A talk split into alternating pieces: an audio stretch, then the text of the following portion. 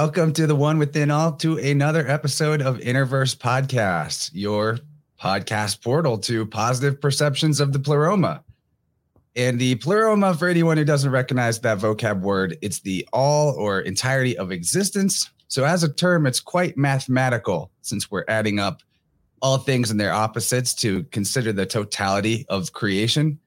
Math and number are going to be huge topics of this conversation with the champion of gematria and uh, the real the real Gnostic revivalist himself, Marty Leeds.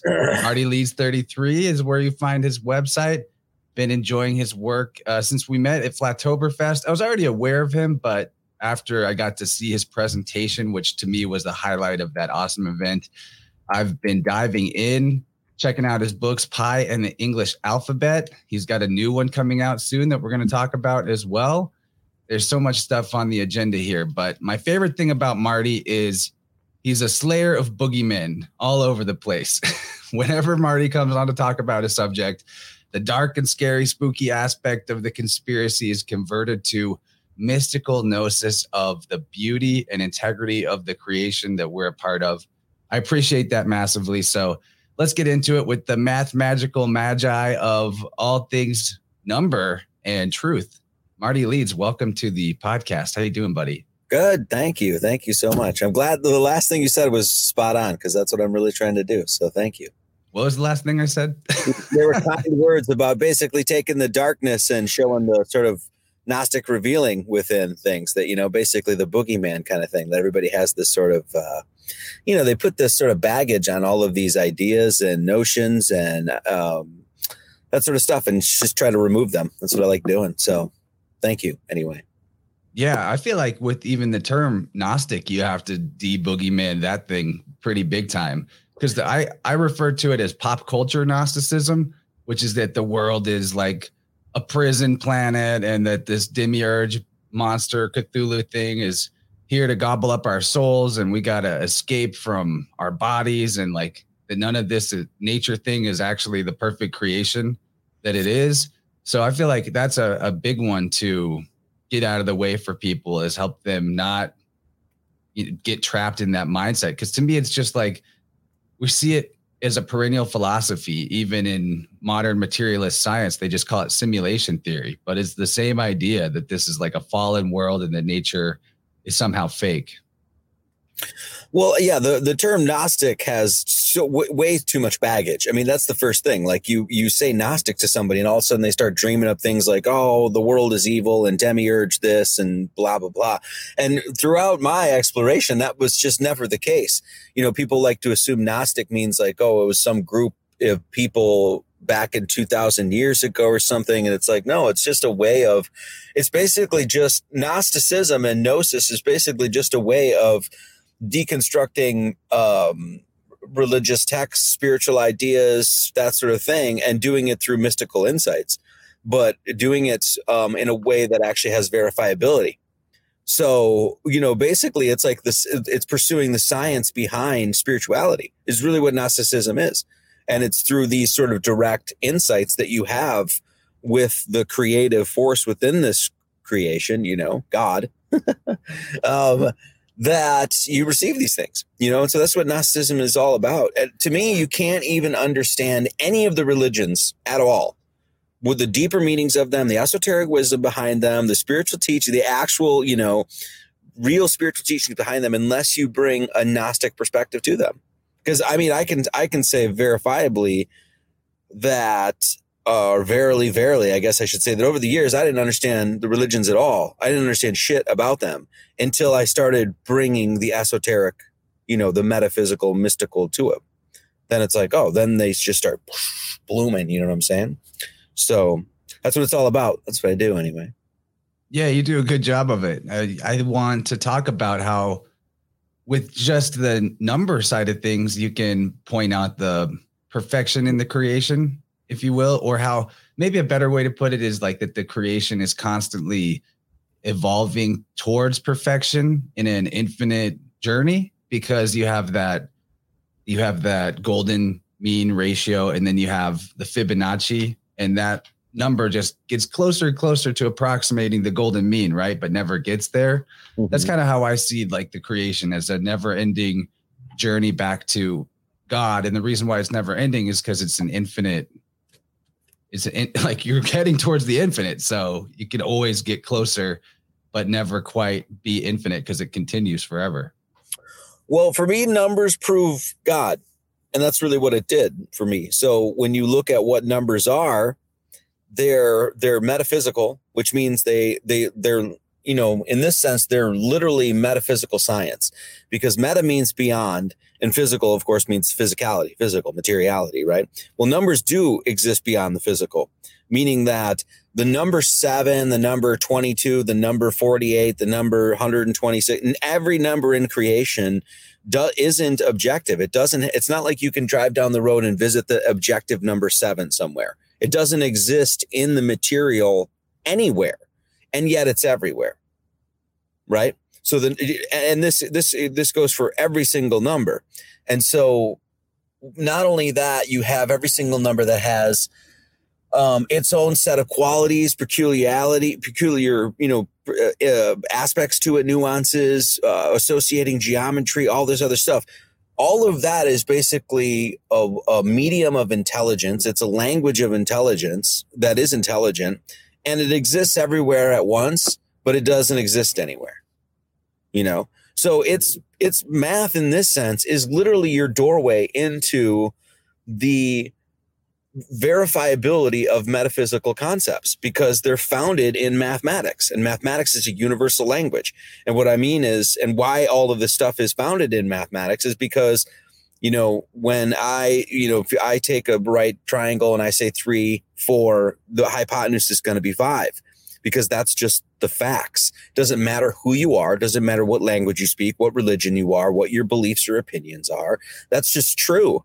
So, that's right there that shows that not only is there intelligence in this creation that there's an intelligent backing right that there's a design behind this creation but that not only that it literally has the um the qualities or definitions of being metaphysical you know right on so i think what's lost on people with the left-brained materialist culture is that numbers have been made purely quantitative and they lost the quality that is that mystical quality. So you can mathematically come up with formulae like the hypotenuse of a right triangle, as you described, but would you agree that it's the relationship between the numbers in these formulae that we can derive from geometry and from looking at actual things and nature like the stars? Those relationships are what help us determine quality of numbers on a, a mystical level? it's just relearning math again, I would say, and actually what it is. You know, for me, like what I'm doing in one sense is is coming along and redefining what math is in a sense, because most people think, as you're saying, especially in like modern science or whatever, very left brain, very quantitative, very you know, cold, calculated kind of thing. And that's not, as I just explained, no one had ever explained mathematics to me that, like, no, this is actually a metaphysical language that everybody has access to. It's everywhere at once. The entire, all the principles of nature are built off them, and you can actually prove that, you know. Um, so for most people that they look at math, they never even question what it is they're even mathematicians, they're not even questioning the medium that they're using and for me, I did. I was like, well, what is this? You know, and there is no answer to that other than it's an intelligent medium that is you that is at the foundation of every single science. There's not one science that you can do, not one that doesn't utilize math. There's not one. So that goes from everything from like, you know, if I'm a, if I worked at a vet, the first thing we did was bring a dog in and we'd weigh it. So you'd tear out the scale, you'd get it to zero and you put a dog on there. So the first thing you did was math.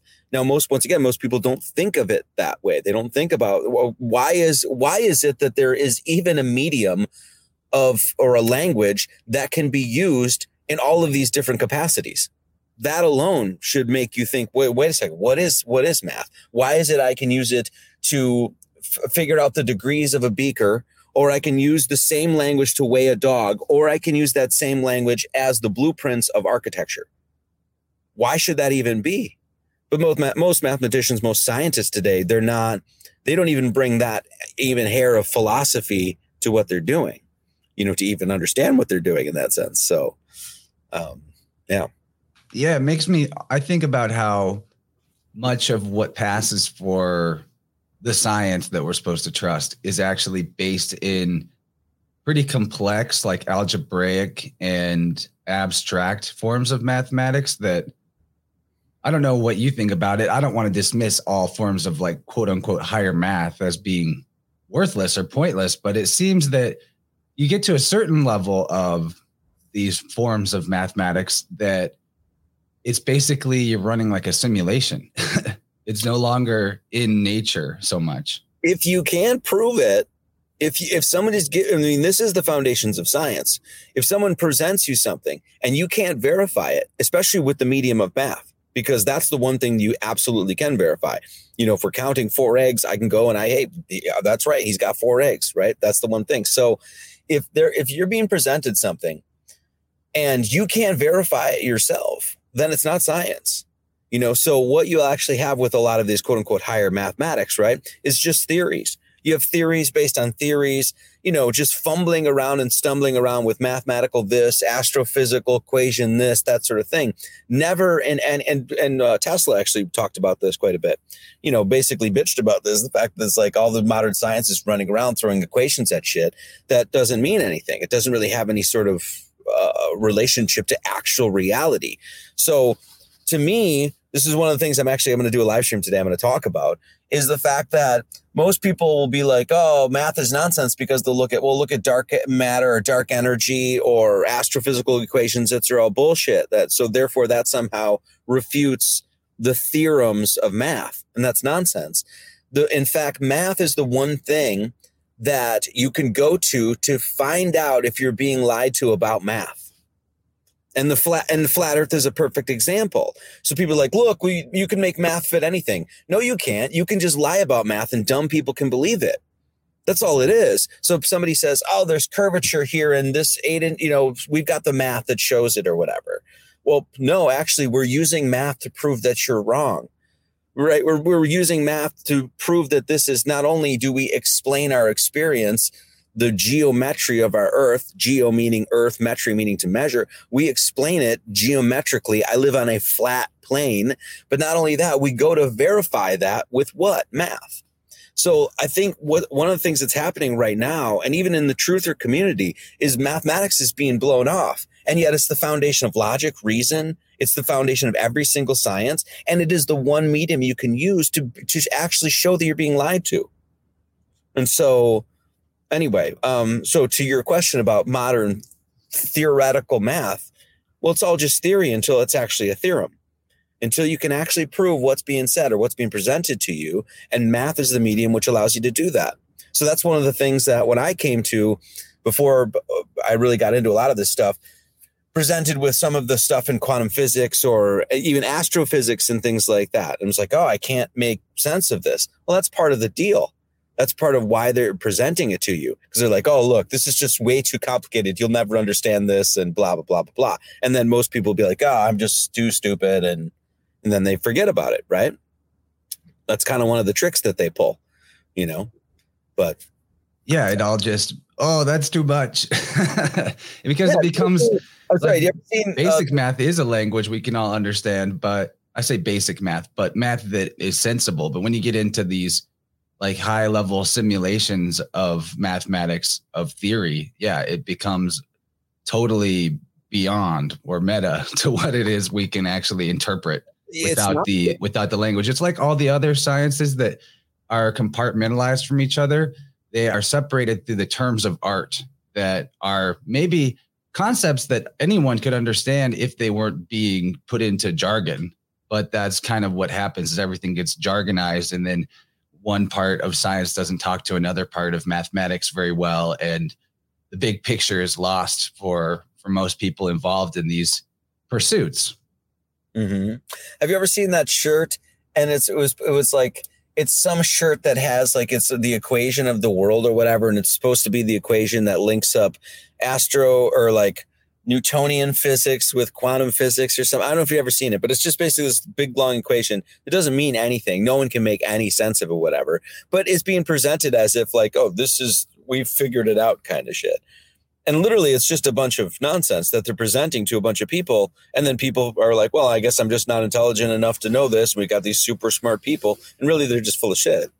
You know, like literally, you know. So yeah, that's how I look at those just like giant entire chalkboard, 10 foot wall covered in algebra. And that's supposed to be some universal truth. But it all, all it is is just a big circle jerk of uh, jargon logic in a way.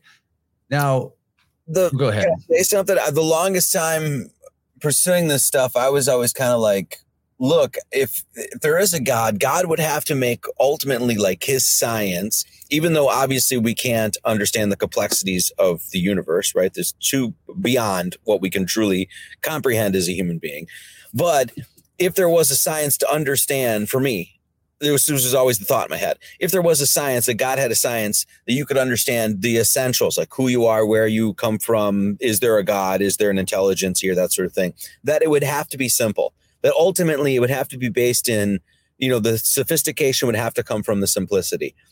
And that's exactly what numbers are when I actually boiled them down and distilled all the bullshit, you know, got rid of all the bullshit. Numbers in themselves are very simple. And in the in the book, that's what I actually do is I actually go through and show how the basics to understand the basics on which all the complexity is derived simple. It's just literally zero, one, two, three, four, five, six, seven, eight, nine. And from yeah. the 10, that everything else comes from that, you know? So this in like basically I just had this feeling or this um, idea that it was like, oh no, it has to be simple. And I think it is. You know, I think the reason that they they have to complexify this stuff to make you feel stupid and be like, oh, it's way too complicated for you guys. And that's what that look, that's exactly what's happened with math. There's no question. Ask nearly everybody, and they're like, oh, I can't stand math. I don't, it's too blah, blah, blah. You know what I mean? So know, and a lot of the tools that would make it more simple whenever we get into bigger numbers, for example, like the uh, theosophical addition or the the decimal parity, things like that, where you reduce larger numbers down to a single digit. That makes so much sense once you like. That's one of the great things about your book, at least what I've I've read. Probably like two thirds of your first book. I'm a little behind, but I'm definitely enjoying it. I'm gonna pick up the the new one for sure. Got to mention, by the way, while I'm talking about the book, generously, Marty has provided a digital copy of his books on his website for the five dollars a month subscription to his website. It's really a good deal, and then all kinds of other stuff is on there too. And it's a wealth. It's like it's just a ridiculous wealth of of teaching and information for almost nothing. So I recommend people check that out and support Marty's awesome stuff.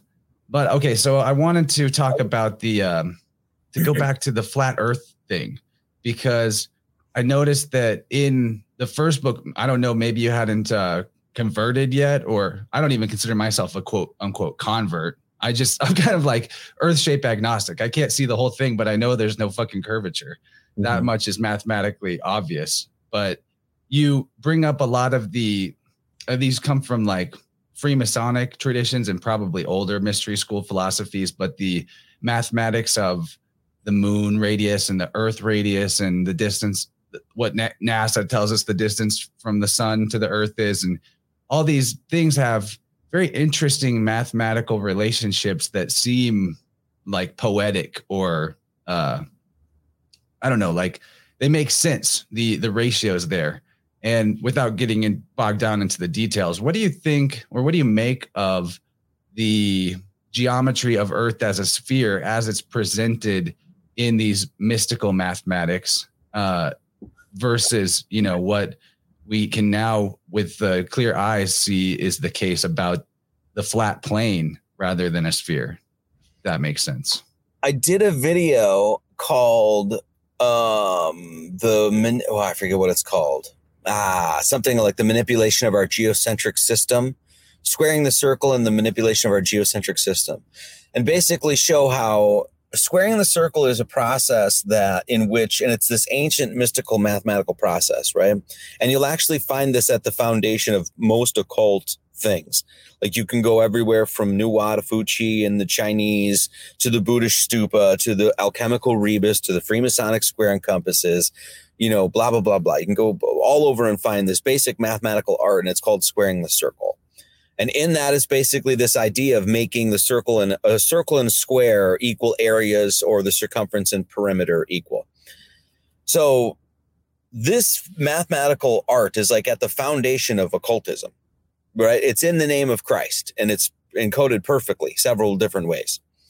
So what you'll actually find is that when they go to when they actually went to give you the faulty numbers of the moon and the sun and that sort of stuff like the sun is 93 million miles away or the or the moon is 2160 miles or the proportion of the moon to the earth is is you know the the sun or the, excuse me the earth is 7920 miles right? According to spherical ge- geometry right? According to what they tell us which is all bullshit. But they're using the the concept of squaring the circle to proportion this out. In other words they're they're lying to you and they're using one of the most fundamental occult mathematical theorems to do so okay so when I first got into this, when I when I understood this, right, and so I was like, oh wow, look at this. The, look, NASA's telling me that the moon is 2,160 miles. This is right in proportion with squaring the circle, right? Now, the the good thing about once I, I was saying this about math is that well, that's bullshit, and we can we can prove it's bullshit because there's no way to measure the moon unless you actually go to the moon and physically land on it and physically actually take a tape measure to it. You can't measure that. They can't measure the sun. They tell it. They tell us they you can right, or they tell us that they have and they can. They can't. They don't know how far away that is, nor do they know how big it is. That's so that's all nonsense, right? So when they're lying to you, they're actually using extremely sacred terms, conditions, notions, theorems to do so. So my journey into all this was actually to go through this and, and actually double check myself. Like how many times did I was I trusting what I was being told without double checking it? And so, um, squaring the circle and heliocentrism, the whole bit is part of it. So, in my first couple books, and actually talk about in this one, the latest, first four books, basically, I was taking a journey through this stuff and trying to understand what the septenary cipher was, where it could be applied, blah, blah, blah, blah, blah. And so it was really just sort of uh, exploratory. But now it's a completely different thing for me because now it's like 10 years later. And now I'm like taking a very critical eye, like extremely hyper analytical eye, an extremely scientific eye as to everything that I'm doing. So, and I'm saying, look, and in this book, the one I'm releasing now, there's not a single page in here in which what I'm presenting to you, you cannot verify yourself. So there's nothing in here where I'm like saying, oh, well, this is just my opinion, or this could just be, you know, blah, blah, blah. Here's an interesting connection. Nothing like that. It's like if I say something, it's like now you can actually verify 100% what it is I'm saying. So, um, the people that have tricked us into heliocentrism, they know exactly what the fuck they're doing. They are master occultists and they even tell of course we are we already know that too. It's not like we don't know that jack parsons didn't start jpl or that you know what i mean? We already know the history of this stuff. So what i'm saying is now we can go into the nitty gritty and actually find out exactly what they're doing exactly how they're manipulating exactly what they're doing it for and exactly why they're doing it. And that's to that's to literally pervert the sacred. Yeah and it, it's like with the mousetrap, you put some cheese on there, you put some kind of alchemical truth or wisdom in it, but then it's like a poison sandwich. There's just enough of the the faulty worldview in there that the truth is kind of nullified by that, and now you've accepted something that's backwards and going to, you know, there's so many reasons why the spinning bullet uh, through the void that they tell us we're on makes no sense and also disconnects us from the creator and our higher purpose for existing. In all the in all the mystical traditions we're meant to be seen as the bridge or like the connector point between heaven and earth right? We're right in the middle of everything. That's what makes this place special. That's what makes mankind special. And very interesting. Uh, I tend to agree, though. That's usually what happens with with the big lies, is they they use the symbolism and the trappings of something that's mystically or metaphysically true, and then they pull the rug out from under you with the interpretation. Not only that, you got to remember, it's like I think T.S. Eliot said this something like, you know, the devil or Satan or whatever can't um, is just a thief, can't create, can only mimic and mock and that sort of thing. So I keep, and I've said this for the longest time. And this is when you started this podcast and you had said that it's like, oh, when what I do is like take the darkness and try to find the Gnostic revealing in there. And that's really what you have is that Satanists, devil worshippers, people that work on behalf of the darkness and not the light. The the thing that they do the best is wrap themselves up in sacred symbols.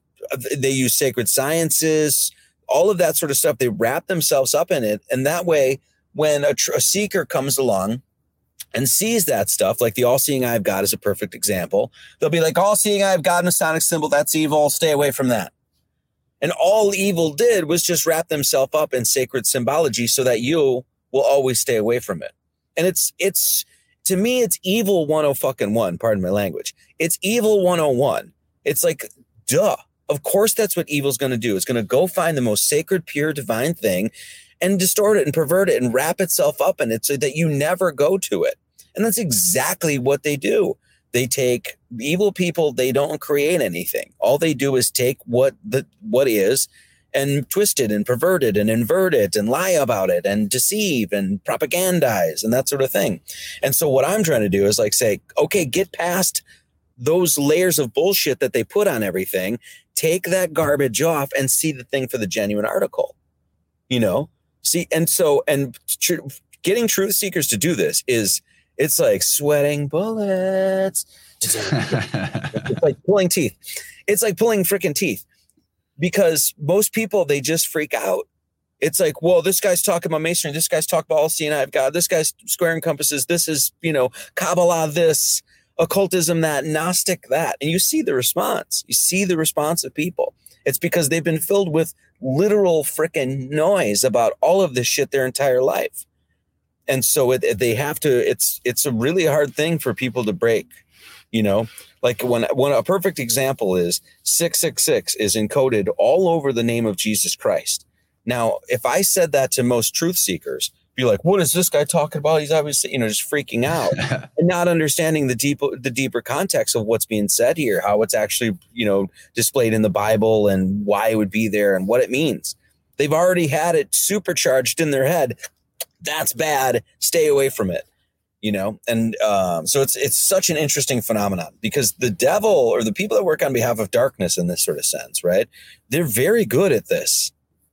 They're very very good at that, and it works. It's working, you know, in that sense. So I'm doing my best to try to dispel that. You know. I, I think the real weapon, obviously, like the dark darkness, as you put it, is a scavenger. And it's not even darkness. This is part of the way that the inverters have corrupted our worldview is to even give us the idea that dark equals evil or that negative equals bad. when negative is, you could look at it as realistic, or you could look at it as just the one pole of a battery required for a charge. And yeah, they they the the real stuff that hurts us is the poisoning of our worldview and that's where the mystery school traditions in the form of certain offshoots of secret societies has really gone wrong in that they've embraced this gnostic idea of uh, the grand architect of the universe also being a demiurge or a fallen being. When the creator of this place obviously has, there's nothing evil to escape from in nature. Nature just is what it is uh, think of all kinds of ways that lately we've seen alchemical encoding for the attempt to transmute the world mind to one even further stuck in fear, like the whole cooties thing. There's so many 19s wrapped up in everything they're doing with cooties. And mm-hmm. that's like a number, at least to me, you probably have thoughts on it too. That's like an alchemical marriage of uh, of sorts. That number, the one and the nine, combining for the ten it's the masculine, the one, and the feminine, the nine coming together. But they constantly want to like make us unconsciously afraid of this idea of coming together, of unifying the opposites, of actual healthy relationship between the genders or the sexes. Everything's about tearing that further apart and keeping us from working together, keeping us in the war of the sexes, keeping us divided on as many lines as possible, really. And it helps to just get to the truth about what numbers mean and what this place is actually for and what it's like. And that worldview healing is probably the primary form of healing that we can take. And that is what gets rid of all the boogeymen and the fear. They they have to demonize this stuff because it provides answers. You know, like they they they have to demonize all of these things and invert those things because that this is this is what I mean with the like the Gnostic approach. There's you know, if you go to a church and and you ask them about what revelation means, you're going to get either the church is going to be like we don't know, or or they'll, or they'll give you a thousand different explanations for you know a thousand different things in Revelation, right? They, they don't agree on anything, right? And the Gnostic approach actually comes along and provides answers for those things, right? And so as soon as and well the thing about it's just like it's just like true health. There's no money to be made in tr- in true health, right? Like if if you're healthy, you don't need to go to a doctor and get shot up with a bunch of drugs and big pharma's got to make their shit and then the you know that sort of thing. If you're healthy, chances are you're not spending a lot of money, you're just eating well, you're exercising, that sort of stuff. So there's not a lot of money to be made in health, right? and and, and uh, there's a lot of money to be made in sickness, right? Same thing goes for the Gnostic approach. The, you don't need to go to any sort of guru or savior or pay your money to anybody if you understand that the temple is this, that the church is this, and that the answers are here. You don't have to go to somebody else because it comes right through, you know, the Christ is within you in that sort of sense. So that knowledge system is unbelievably empowering because not only does it help you understand who you are, where you are, where you came from, what your purpose is here, that the earth has a purpose, there is a God, that he has a purpose, and that he's put you here for that purpose. You know, not only it, it gives you it gives you all that, but it doesn't tie. There's no more tethering. You don't have to. You're not tied to this ideology or this belief system or that sort of thing. You can't be controlled. You know that is dangerous to the powers that be that and that includes the churches, the organized faiths, the organized churches. That includes political systems. That includes everything. That includes all the bullshit about legalese and you know, um, you know, law systems and stuff like that. You say, wait a second. If I am coming, if I am born from God, then He is my author. Then I follow natural law. I'm already in. You know, this immediately takes you out of this jurisdiction of being in within God. They don't want you to know that. The churches don't want you to know that. The political systems don't want you to know. You know what I mean? So they they're going to have to do they have to do everything in their power to make sure that what we can what we're talking about is Gnostic is always demonized. You know, because it's yeah. empowering. Yeah, I like to tell people try to get it into their heads about their rights that when we say God-given rights, I don't mean that we wrote it on a paper and it's God given as in the definition of God that means like a judge or a magistrate or a prince or a ruler, because that's one of the definitions of lowercase g God. We mean the rights are inherent to your existence, that yeah. there is no granting of the rights. There's it just is what it is. And all you can do is pretend you don't have them. And if you pretend to if you prepay into their system, you pre-order their whole belief package of you got to follow their rules in order to be safe or not be put in a cage or whatever, then yeah, they'll they'll play that game with you too, and they'll play pretend as well. But you go at it from being completely rooted and grounded in the no, the knowing that your rights are what they are, and it becomes like the uh, what you would call the armor of faith, right? It actually changes the way that the world interacts with you when you have that armor of faith or, or gnosis on. And it's a it's a subjective thing but it's a real thing. And i wanted to point out that like i'm really impressed and grateful to see how you've actually helped people through cootie's world with things like written legal documents, religious exemptions, things that help people do stuff like travel or get out of the uh, the cowpoke fake mandates that aren't even really laws, of course. Anyway, you want to talk about that, or maybe the the redeclaration of we the people, that whole stuff, because I find it mega inspiring, and more people could be following Marty's lead, to make a pun. Well, I, I think people I think people are waking up to it right now. There's, you know, what's going on right now is a great awakening. You know, I mean, there's a great calling, there's a great move towards trying to form a new world order, but there's a great awakening right now happening. You know, part of that awakening is, you know, it's happened or it's happening on mass too with a lot of people is recognizing those natural laws, right?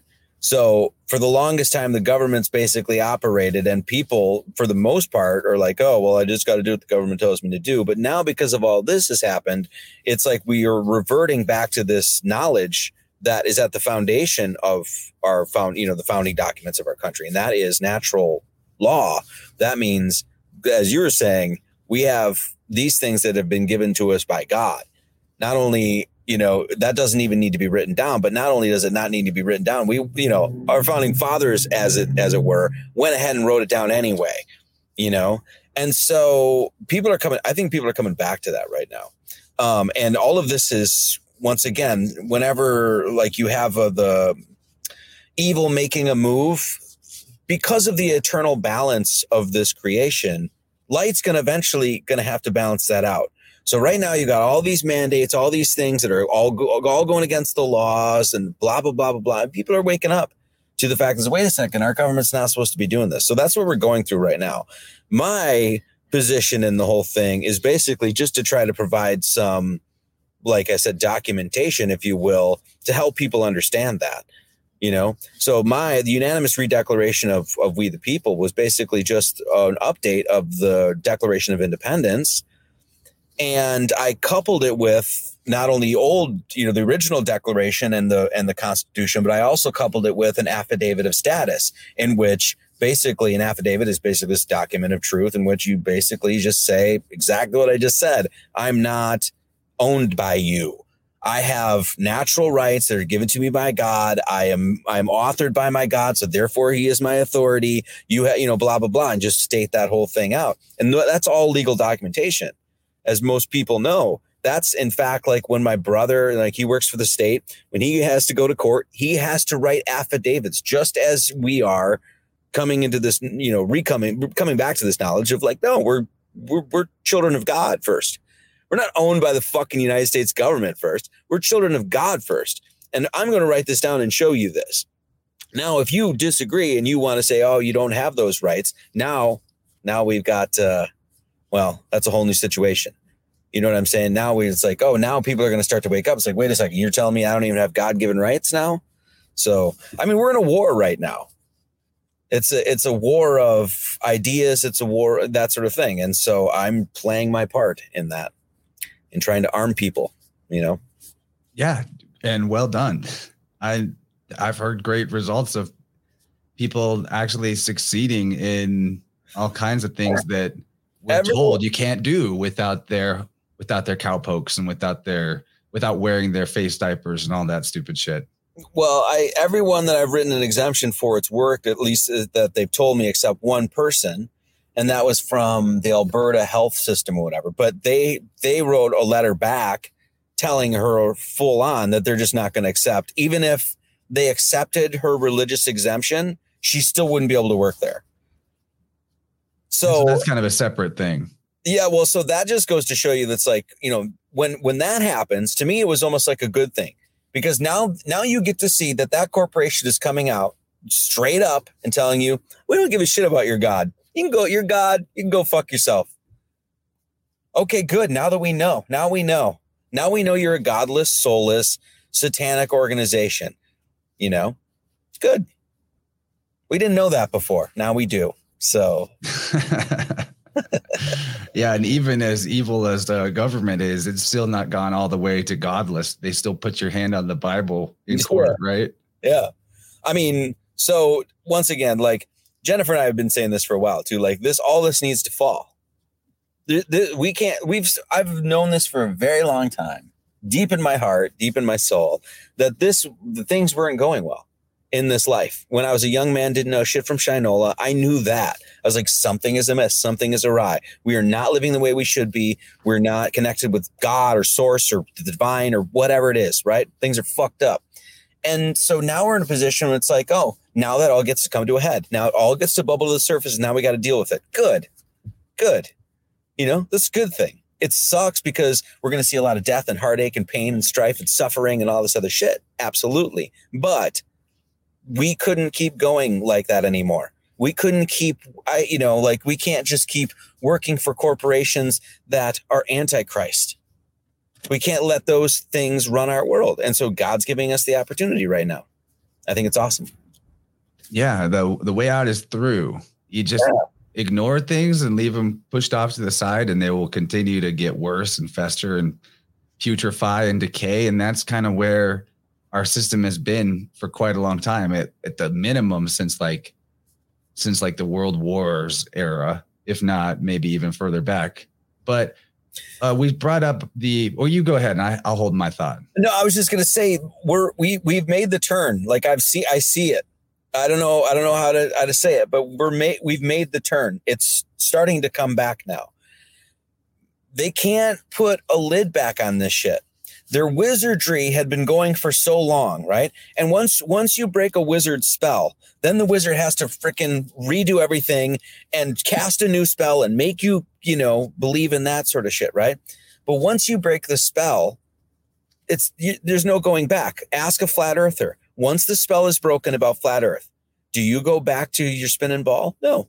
There's not one person I know that's full on flat earther that's been like, "Oh, I'm going back to the ball" because the spell has been broken. So the powers that be have to redo the spell now, meaning, right? And that goes for how many things in our society our bullshit history, the cosmology where we are, the role of our governments, you know, the idea that lo- for how long we've been like, oh, we're just sort of letting governments go. Now the government's come out and been like, ah, bitch, I'm, you know, I'm literally the fucking satanic dragon that's going to come eat you now, right? They're not going to be able to put that back in its cage it's out. The Pandora's box is open. They're not going to be able to put it back in. And that's what we're living through right now. It's a beautiful thing. I agree. Like there's a, a conversion to truth is a one way trip if it's a real conversion. Yeah. Because the truth needs no maintenance or upkeep. It just is self evident, its existence, and it exists on its own without, with or without your observation of it. But the spell or the lies, they need constant attention and maintenance. And they die under the weight of their own details, to use a popular phrase. And that's what's happening because the more layered on the lie cake has to be, the more they have to bolt onto this lie to keep it going, the heavier and clunkier it gets, and the more chinks in the armor there are from all the uh, attachments to this narrative that have to be spun. Like we're seeing it right now in the the mainstream, lamestream media, how they're starting to actually have to figure out a way to spin information that's been part of the the uh, our our explanation of things you know like they're starting to have to admit to certain facts like oh yeah um, people are having a lot more heart attacks all of a sudden. Uh, it's it's because of video games and pot. That's why you know humans just are really frail. They have heart attacks super easy. Guys don't you know this is normal? Was, and it's so obvious on the face of it even to a dumb person he was smoking climate change, and that's why he had a myocarditis.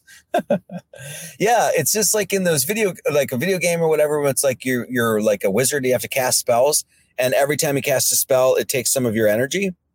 Right? Like I don't play video games, but I know that there's video games that have that sort of shit in it.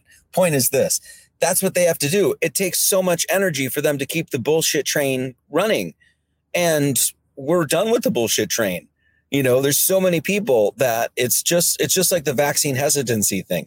No one i mean at this point if you believe in vaccine hesitancy you're already a lost soul.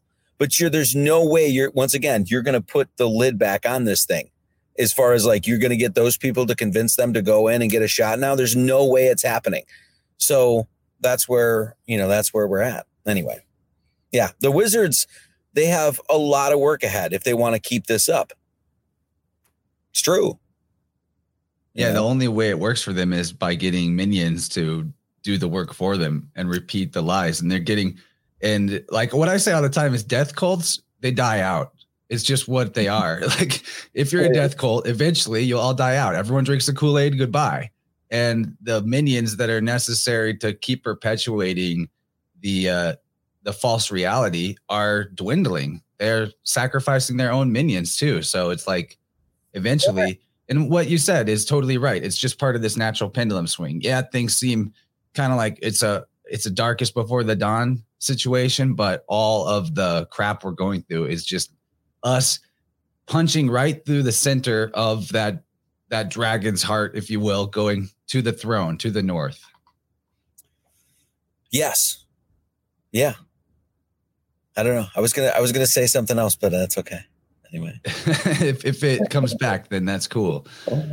But I wanted to also talk about like the Bible, right? And the the Christ story or the the mythos of the crucifixion. I didn't I don't know if you've talked about this before. You have so much content, it's impossible to know, but there's I like to think that because scriptures are truth on a higher level, that regardless of like a historical accuracy to a narrative, that there's multiple ways to interpret a a true mythology that are accurate to and applicable to multiple situations. And so one of the ways that I like to look at the story of the crucifixion is as crucifixion, the meaning of the word uh, detaching something from yourself, like cutting something off from yourself. And the old cultures, many old cultures, there would be a pole of sorts, like a place where you go and post notices about things to notify everybody, notify the officials, or the officials would notify the public with the post. It's where we get the word post in terms of mail. Mm-hmm. And so, uh, one metaphor for Christ sacrificing himself or crucifying himself on a cross is to look at it like his legal personhood, his citizenship, his you know Roman ID is what was dying, like literally killing the fake self, crucifying it by putting this two-dimensional entity that exists only on paper stapling the the notice of death onto a pole. I'm not saying that that's what we're reading in the Bible, but allegorically or metaphorically, I think that that uh, interpretation is there. So, anyway, wanted to know what your thoughts are about that. Like with legal personhood, is that a goal to get ourselves completely removed from their book of death to exist only in the book of life of nature and uh, you know non-owned existence or is it seem all right to just sort of have one foot in both worlds and and lean on the nature world or the god side? Well i mean uh, there's uh, there's a bunch of things to say there. Number one the like the stories of the bible are are transcendental stories. So the whole point of them and this is classic like hermeneutic approach that they're layered stories right? Like basically if you go and look at the classic methods in which you would do a biblical analysis right? Or exegesis if you will there they were layered there clearly. So it was like oh there's moral you know literal moral allegorical anagogical. Anagogical you know four levels. Anagogical meaning mystic occult literally. So that's like classic way in which you would deconstruct the bible. So for me, the stories of the Bible are transcendental stories, which means they have whatever they're telling, whatever information they're providing you is information that is um, is relevant across all time. Doesn't matter what when you hear this story, it will be relevant to when you're living. In other words, right? Doesn't matter if it was 2000 years ago or 2000 years in the future. The crucifixion story will still be relevant to your experience here on earth. And the reason it's relevant, the reason it's transcendental is because it's this notion that there's this story. And in this one story is like, here's the hub of the wheel. And every spoke is one, is another aspect of this story or whatever. I know it's going all crazy.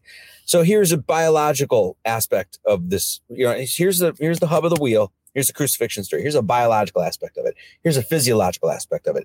Here's an astrotheological part of that story. Here's um, a sacred geometrical part of that story. Here's a, you know, etc. Here's a philosophical. Here's the blah blah blah blah blah. So every single story has that those many facets. So when you bring up something like the what what is the fundamental notion behind the fake name and and the the bullshit birth certificate and what's the fundamental notion behind um, um, social security card and stuff like that, right? What is that? Enslavement, clearly, right? Is a government trying to trying to convince you that what you're that you're something other than you are, which is a child of God? It's trying to convince you that you're you're owned by something or that you're a your nine numbers on a fucking card or whatever it is, trying to convince you that you're this letter, this name with all that sort of stuff. That has been going on throughout time, clearly where human beings have been subjugated or are considered subjects as a as a you know subjects to of a king as opposed to objects of God, if you will, right? So that's been going on forever. So I think what you're saying is very poignant because what's an what's I mean, think about this: the Jews convinced the Romans to go and arrest Jesus because they lied and said that he said he was the king of the Jews. And they're like, no, Caesar's the king, blah, blah, blah, blah. So let's go arrest him and and and kill him. So what's the, what's that story? You know, like, oh, so basically a group of people lied to a government to get the government to use force to kill somebody. How many times has that happened throughout history? You know what I mean? Where you, that sort of thing. All of those stories are transcendental. And so uh, I think that's what makes them so powerful. You know, when people want to stick the story in time and say this happened 2000 years ago. The thing that you actually take away from take out of it is the sacred aspects of it the transcendental nature of those stories. And that's exactly what you see happening with most modern christians. They stick jesus 2000 years ago as opposed to the living word and they don't they can't make any sense of the deeper meanings of these stories. None they don't under, you know, they don't understand the sacred geometrical. They don't understand the physiological. They don't understand the astrotheological. They don't understand the symbolic. None of it. And so that's what happens is we lose the the potency of these stories when um, we literalize them in that sort of sense. You know. Yeah, I love what you're saying there about the transcendental nature. It reminds me of like there's the one truth, and then there's that centripetal force that uh, pushes it out to the edge of the wheel right? That's mm-hmm. that spin. And so we're like this zodiac of humanity that have all these different perspectives on the center of this wheel or the the wheel of of truth or the creator. There's a bunch of different ways to receive the truth or see the truth that are still leading us orienting us toward orientating us to towards what it is but when you go straight literal and it becomes a line instead of a, a wheel, yeah, you get all kinds of shenanigans, like the idea that the uh, the Vatican and the Pope, as a corporation soul, has inherited the CEO status from this historical Jesus figure that they maintain from 2,000 years ago. That actually putting him on the timeline is part of the lie in a sense because it it um it limits something that's infinite and transcendental, which is this idea or Lord Jesus Christ. It's not about making a, a man into an external savior. It's about awakening to salvation within, to saving the light that's actually from the divine, the spark that's within you, in a sense. So, yeah, while we're in the free hour, let's talk about your book, the new book, Lord Jesus Christ, because uh, I want to I want to understand maybe where you're coming from more with uh, when you use that name or that word.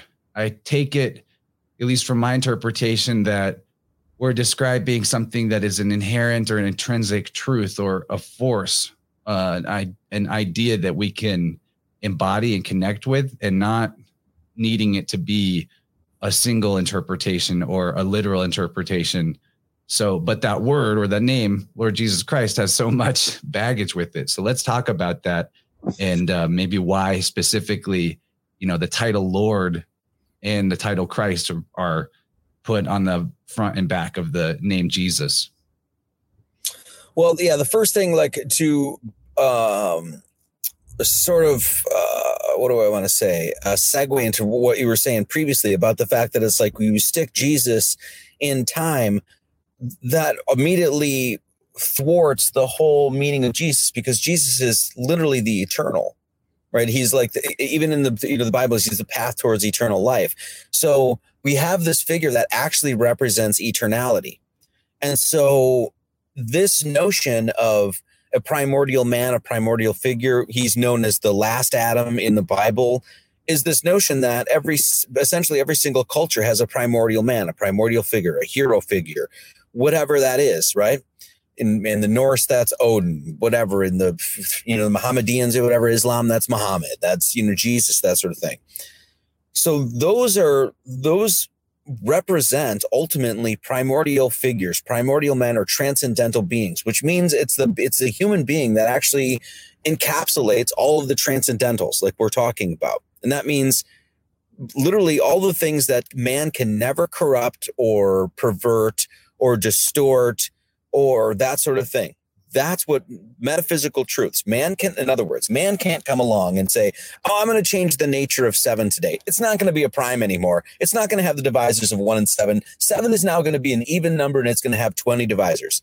That that never is going to happen because man doesn't have that ability to do that. Why? Because numbers themselves are transcendental. They live in that state in which are, it's incorruptible. Man can't do shit to corrupt those things the primordial figure, primordial man, the Adam Kadmon, the last Adam, Jesus Christ, represents the conglomeration or essentially the perfected man that represents all of those, which essentially is the knowledge system of God.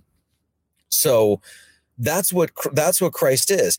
And even in the Holy Trinity, he's considered the eternal, right? So is the Father, the Son, and the Holy Ghost, right? The Son is the second person of the Trinity, and that is the eternal moment the creator father is the future. Holy ghost destroyer is the past and you have jesus christ as the second person of the trinity representing the eternal now that the present. And so this is what jesus christ represents. Now to relate that to other sun god characters right? Whether that's adonis or tammuz or horus or you know ra horus that sort of thing. A lot of christians will have a problem with that but it's no different than is if somebody came along and said, if I said, this is the number seven, and number seven is spelled S E V E N, and somebody comes along and is like, no, it's not. Actually, seven is the, I'm German, so this seven is S E I B E N, right? Seven, S I E B E N. Okay, well, we're both talking about the number seven, correct?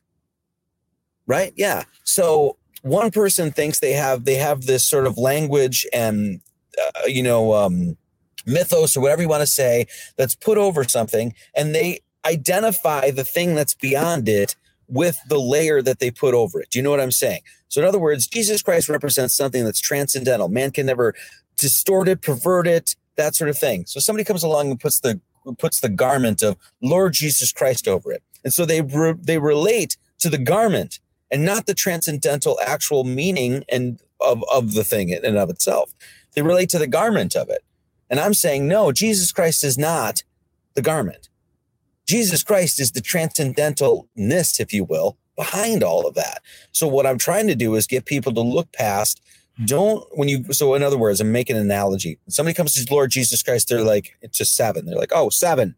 But I'm like saying, well, no, this is siete and sieben and seven. Well, guess what? It doesn't matter what language you use. It doesn't matter what culture it comes from. It doesn't matter what, you know, geographically where you were born or what place in time it was, it, you know, you were, you were born in or whatever. Seven's always going to be seven. It doesn't matter what language you put on it. it. Doesn't matter what mythological structure you put over it. And so that's what, that's what Christ represents is that, that which is beyond. It's Jesus Christ is the name of the thing that which can never which could never truly be named in that sense. Does that make sense? Yeah, it's like the Tao. Yeah. It, I mean, it absolutely is the Tao too, right? Jesus says, I'm the way, the truth, and the life. Anybody that's, you know, worth two pennies that's done, you know, you know, even half an hour worth of mystical study will tell you that the Tao is the way. Always been known as the way, which is the ever flowing, na- ever flowing way of nature, right? There's just an is of nature. There's nothing man can do about it. You're not going to go and change the principles of nature, the qualities of nature, the axioms of nature. They just are. And that's the way. And so when Jesus says, I am the way, that's exactly what he's saying. He's like, I am that flow. You know? Now, what, what, do, what do Christians do? Sorry, you're all frozen right now. So I don't know. I'm just talking to myself right now. But, um, what do Christians do? They say the garment is the way. Lord Jesus Christ is the way. No, no. Christ is saying, I am that which is eternal, flowing, can never be perverted. And that's actually what's behind all of these stories. And so when you literalize it, when you dogmatize it, when you make it, you historize it, is that a word? You put it into history, it, it takes all that sacredness away. It takes the transcendental away from it. Man, mm-hmm. there's a, I could definitely keep going with you, but we got to wrap it up. I, I'll hold the other thoughts for now. Let people know again where your stuff is. I'll splice this into the first hour outro too, so that everyone can hear your your plugs when the new book is coming. And I'd love to continue with you down the line sometime because there's always more in terms of divine truth that we can just keep uncovering. And this is the most exciting, fun stuff to me, seeing how all the dots connect and that the big picture is that what we are and where we are is a is a divine perfect creation that we're here to grow our souls in and grow closer to our source and the truth. Yes, let me let me say one quick thing there. That's that's I I mean I I think I said this at um the Flattoberfest, but I, to me it's like the biggest conspiracy. Like the biggest conspiracy isn't lying about history or lying about our cosmology or whatever or co or the cooties 19 whatever. It's that's the the biggest conspiracy is actually convincing people that they're are basically uh, what do I want to say? Getting people to forget what Earth is. Getting people to forget what Earth is. That Earth is actually a place where souls come to undergo their rites of passage to get back home to God. If you can, if that's what Earth is, that's what every single soul journey is here to do. If you can, for, if you can get people to forget that and pay attention to something else, then you got them, right? Because then you can do whatever you want. You can fill their heads full of all sorts of bullshit and nonsense, and they'll eat it up. But if and what's happening right now is like I said, it's like it was almost like a Gnostic revival or something like that. I said people are remembering that, and once that's once again, once that's open, once you let that out of the box, you're not going to get it back in. So it's a good thing. Anyway, I'll stop ranting. MartyLeeds33.com. Um, it's probably going to be changing over to the Gnostic, uh, GnosticAcademy.org pretty soon. Um, we're basically switching everything over to do you know, essentially sermons. We're going to do church every Sunday. Um, and then, yeah, we're just moving forward with this is a textbook. Essentially, it's about 600 pages. Lord Jesus Christ, every single page, every single chapter is about Christ, unveiling the mysteries through Christ, the whole bit. So, when's it coming? When we're going to get this book? As soon as last week, you were supposed to be able to get it. Oh, yeah. I thought so. um, I'm I'm literally gonna as soon as I'm done with this, we're we're gonna do a few things, then I'm gonna upload it, and then um, so it should be available next week. Hopefully next uh, next weekend, I'll do a launch party, um, be hardcover and then paperback, and yeah.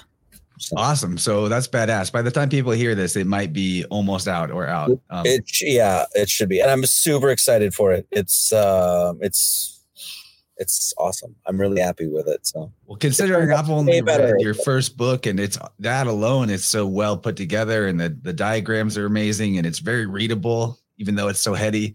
Imagine that by the time I get to Lord Jesus Christ, the writing will just be that much more great. So I appreciate all the work you're doing. Like big inspiration. Love how you are bringing the worldview healing through the gnosis. That's what I'm about to, and I've got a lot to learn from the research that you've done over the course of your journey. So I'll be, I'll be there keeping an eye on things and and cheering you on, my friend. Thank you for being here. Awesome. Thanks. Yeah, let's do it again. All right, we will. Take care. Thanks, brother.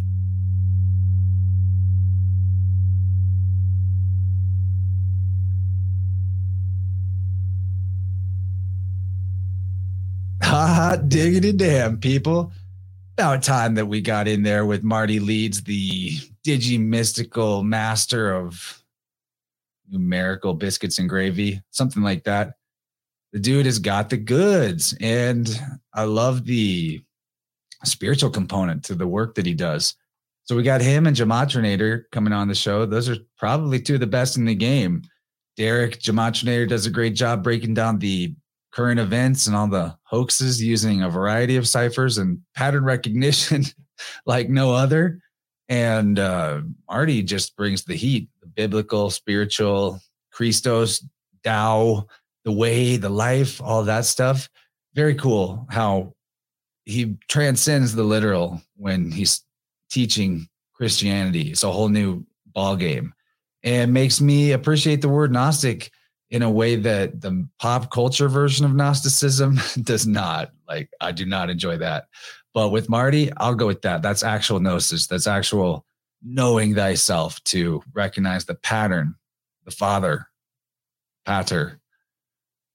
Always in the words. There's a lot of magic in the words. So check out martyleeds33.com. Recommend that. Absolutely recommend that.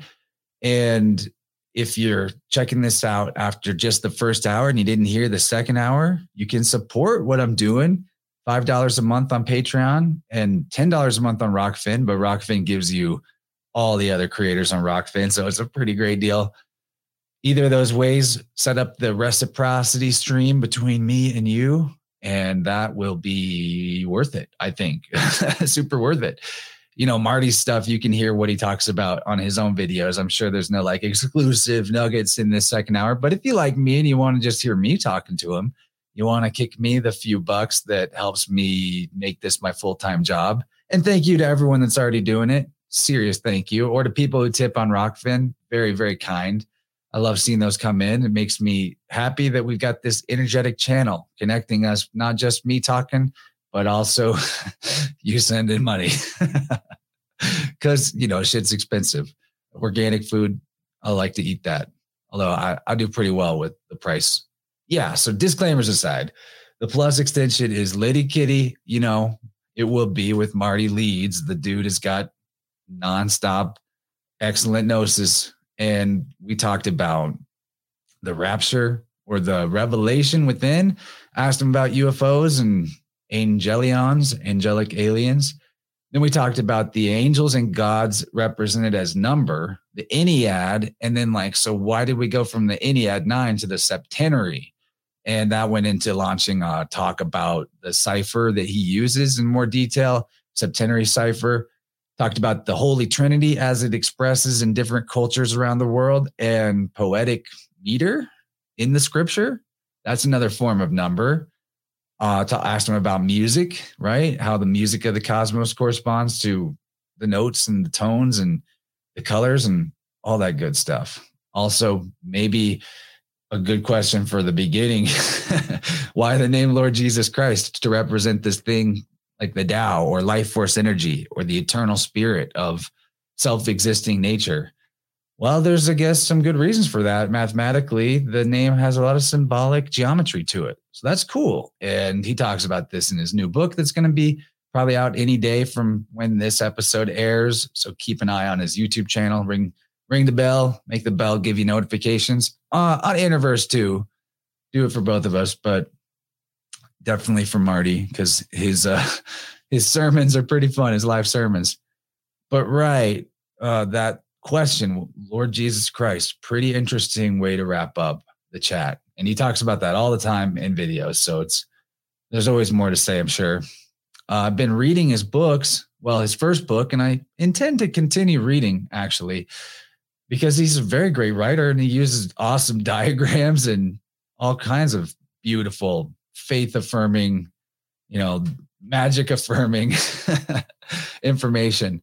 I actually pulled a bit from the first book, which is Pi and the English Alphabet, Volume One. Excellent book that for $5 a month on his website, you get digital copies of all those books and all his music and all the teaching he does, it's just crazy. It's a crazy deal. Crazy deal. MartyLeeds33.com. Actually, yeah, I'm just reading his book and it kind of blows my mind that I'm only now starting to dive into his work. I've been aware of him for a long time. He's been getting around on all kinds of shows I like, but although I've always liked his vibe and enjoyed his presentations on different podcasts, I just wasn't ready, I guess. But now I am. After seeing him at Flattoberfest, dude crushed and was easily my favorite thing there. No offense anyone else that was there. It was all good, but holy shit. Marty definitely closed it. He was the he was a strong closer. And right, you can probably go find that on his YouTube. I'm sure he uploaded it. So you can see what I'm talking about. And maybe it was just now that I was ready. This, when the student is ready, the teacher appears. There was a lot of preliminary stuff to help me, like, you know, be able to open my mind to even more wide flows, like reassessing Christianity, super helpful. I mean, there's been many phases of my life where I was like, I'm done with that. There's nothing in there for me. It's all hexes, but it's not all hexes. it's absolutely not all hexes. It's all in the it's all in the anagogical interpretation. That is a word I learned from one of Marty's recent sermons. Anagogical is a text that is not literal so much as it's poetic, metaphorical, metaphysical, astrological, the whole nine, uh, anatomical, explaining everything about the the life fractal. You know, that's what makes it divinely inspired. So anagogical literature, like the Bible, it seems pretty wild to think that that could come from humans and they're all the calculating that's required to get the numbers to come out like that. And so that means even if it is written by humans in a flow state, but then the numbers just shake out in the mystical way that they do anyway, you got to wonder like, well, who set that up? is that nature? Little fingerprint, wink and a nod from the cosmic giggle? I think so. So here's an example from Marty's book, the first book, Pi in the English alphabet, where he says the river, the word river is made of five fives in the septenary cipher, equaling 25 or five squared. The number five, as we have explored it earlier, is the golden mean of phi, the all important balancing ratio present throughout the natural world.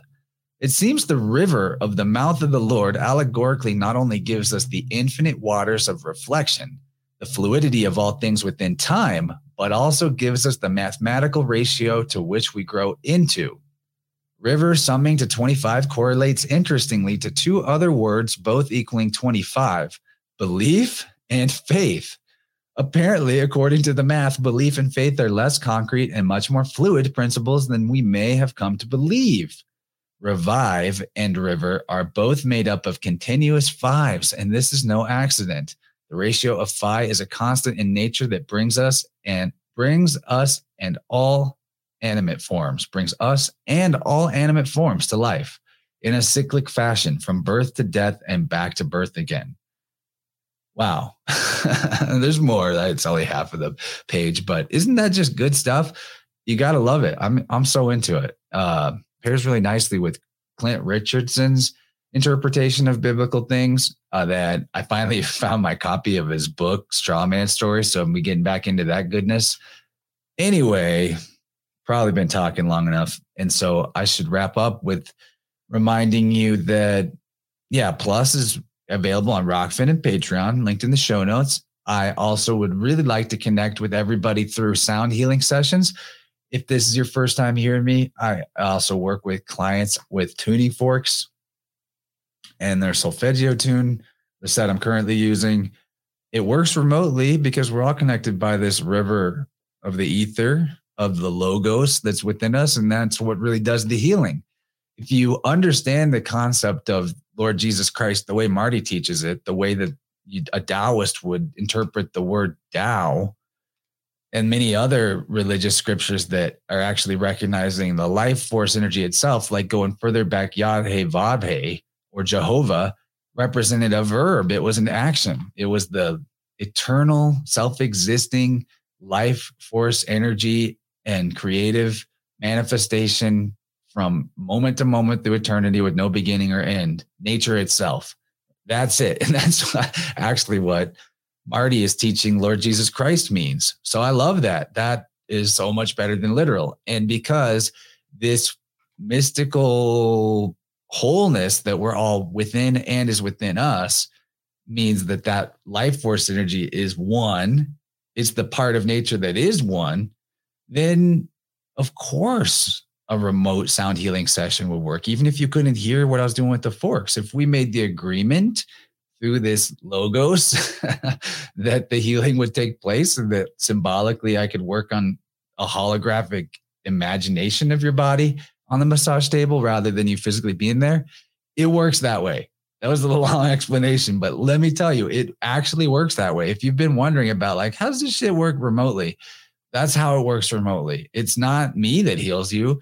It's not even you that heals you. It's the life force energy present within you. And the fact is, it's in everything at all times. So if we're talking to it, this is the language, the frequencies of the forks, our contract that we'll make, our, our agreement that we're doing it, and the permission. That's part of making it work. All that is logos stuff. So at the end of the day, it's all communication. And the sound healing just helps your field and all the parts of yourself communicate with parts of itself that were blocked before. And then the healing happens through that life force energy flowing, that chi opening up again. And it's awesome. So if you want to do that, email me or use the contact form on my website. Hit me up on Telegram. Any of those things will work. My email address is chance at innerversepodcast.com. You can also hit me up for divination sessions. I'll throw some cards carefully that will help you recognize the uniqueness and superpowers that you've got or the dynamics at play that maybe you know deep within, but you could use the reflection about dynamics at play to help you unstick some aspect of your life or just get the general read and figure out some great tips about how your uniqueness works. It's a lot like the key of destiny that I've been doing for people as a spread is a lot like a horoscope. Uh, it it seems to turn out that way. If like they come in with no specific question, it's like, okay, here's your superpower. This is how you unlock it. This is the message from the mind, body, spirit. You know, it's pretty cool. So it's as unique as you. The divination sessions, if even after all that explaining, the uh, sound healing is too woo for you. Maybe some tarot I Ching. I combo those two. A divination session like that wouldn't be. It's really fun if nothing else, it's really fun. And people tell me they like it and haven't had like a dissatisfied, disgruntled client yet. So you'll probably like it too if you're thinking about it. So hit me up. We can do these things. Also, of course, you can catch me on Weaving Spiders Welcome on Saturday nights and Wednesday nights for the flow state. Also, of course, we're doing Vibrant, my other show on the Innerverse Rokfin and YouTube Wednesday nights at 8 p.m. Just did a really fun one with the artists Brandon Arnold and musician Lucid Dean McDonald. Pretty, this is a shit show in a good way. Super funny episode and lots of cool art. So watch those videos if you want more of me and my weekly divination videos I put out. You've probably seen those on the RSS feed now. Uh, been uploading those too. So if that's too much clutter and you just wanted only Innerverse episodes on that RSS feed, I'm sorry. I just want you to see all the stuff that's going on. I'm really excited about how busy I'm getting on this podcast journey, being a full time podcaster now and not full time doing other stuff. It's great. Thanks to your support and viewers like you, that makes it work. All right. So that's all the things. I'm going to play us out with some music by Marty Leeds. Dude is a musician, if you didn't know. I guess he went through a DJ phase and now he's kind of more of a rock and roll guy, but all of his music's on his website and I was checking out a lot of it. And I I was drawn to one because it had my name on it. The song was called Last Chance and it's from his DJ day, uh, DJ days. And this is a good one. So I hope you like it. If you're watching the video, you can check out the visualizer I made for it. I make art, graphics, read show if you are an audio only listener, I get you, but the videos are pretty cool. I do a lot to make them nicely packaged because the aesthetics are fun for me. All right. Well, you guys really appreciate you. Would love to chat on the Telegram Innerverse podcast group chat. That'd be fun. Get in there, show notes, you know, episode description, links, or just go to my website, links to everything. Oh, uh, okay, last thing. Shit. I already announced the music and I got to do another plug. Clive de Carle, I got a link to his shop on my website or in the show notes of every episode. where you can get the magnesium and the vitamin C and many other fulvic acid, and many other really, really helpful supplements in the highest quality I've ever personally used. And I wouldn't kid around. Like it's really worth it. Everybody needs the magnesium. Seriously, if you need more convincing, go listen to my episode with Clive or just look up Clive doing other things. There's probably better episodes out there with him talking about his stuff. Honestly. Right. So the Clive de Carle shop link, check it out. Also, the Secret Energy Shop is great for some detox kits and other metaphysical tools. Headier stuff there, but the Shilajit is great. It's lit on Secret Energy. Both of those links in my in my stuff that you can use as you know giving me the referral on it and you pay nothing extra but they kick me some for the ref- referral if you will. Right. It's worth it. Yeah help me help you. It's been great. All the support lately this year has been nuts. I know we're not quite to the end of it but i gotta gotta just say how grateful i am. I think the uh, audience for Innerverse has at least tripled this year if not more. So it's been a huge quickening and I can't wait to see it go further. If you like what I do and you want to share it to other people that like, you know, heady conspirituality chats, please do. Please do. If you've never shared it with anybody and you've been listening for multiple episodes, maybe this is the time. Just for me for Christmas. That's free. Appreciate you though. Can't wait to see what's next. I already kind of know, but you'll see. Good stuff. Very good stuff. And uh, yeah, love you all. Enjoy the Marty Leeds music. That's on his website too, Marty Leeds 33. And I'm out of here. Bye bye. I never said I was diamonds. I never said I was pearls. If you're looking for silver and gold, well, I'm the wrong man for your world, girl. I never lose my patience for your gracious touch.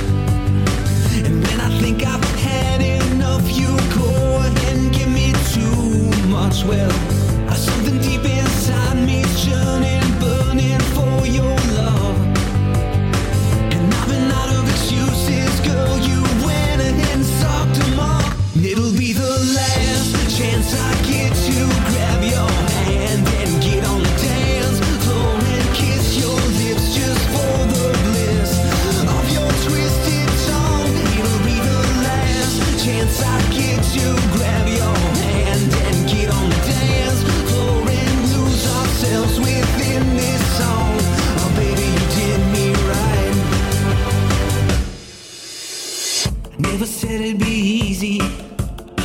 I know you like it rough.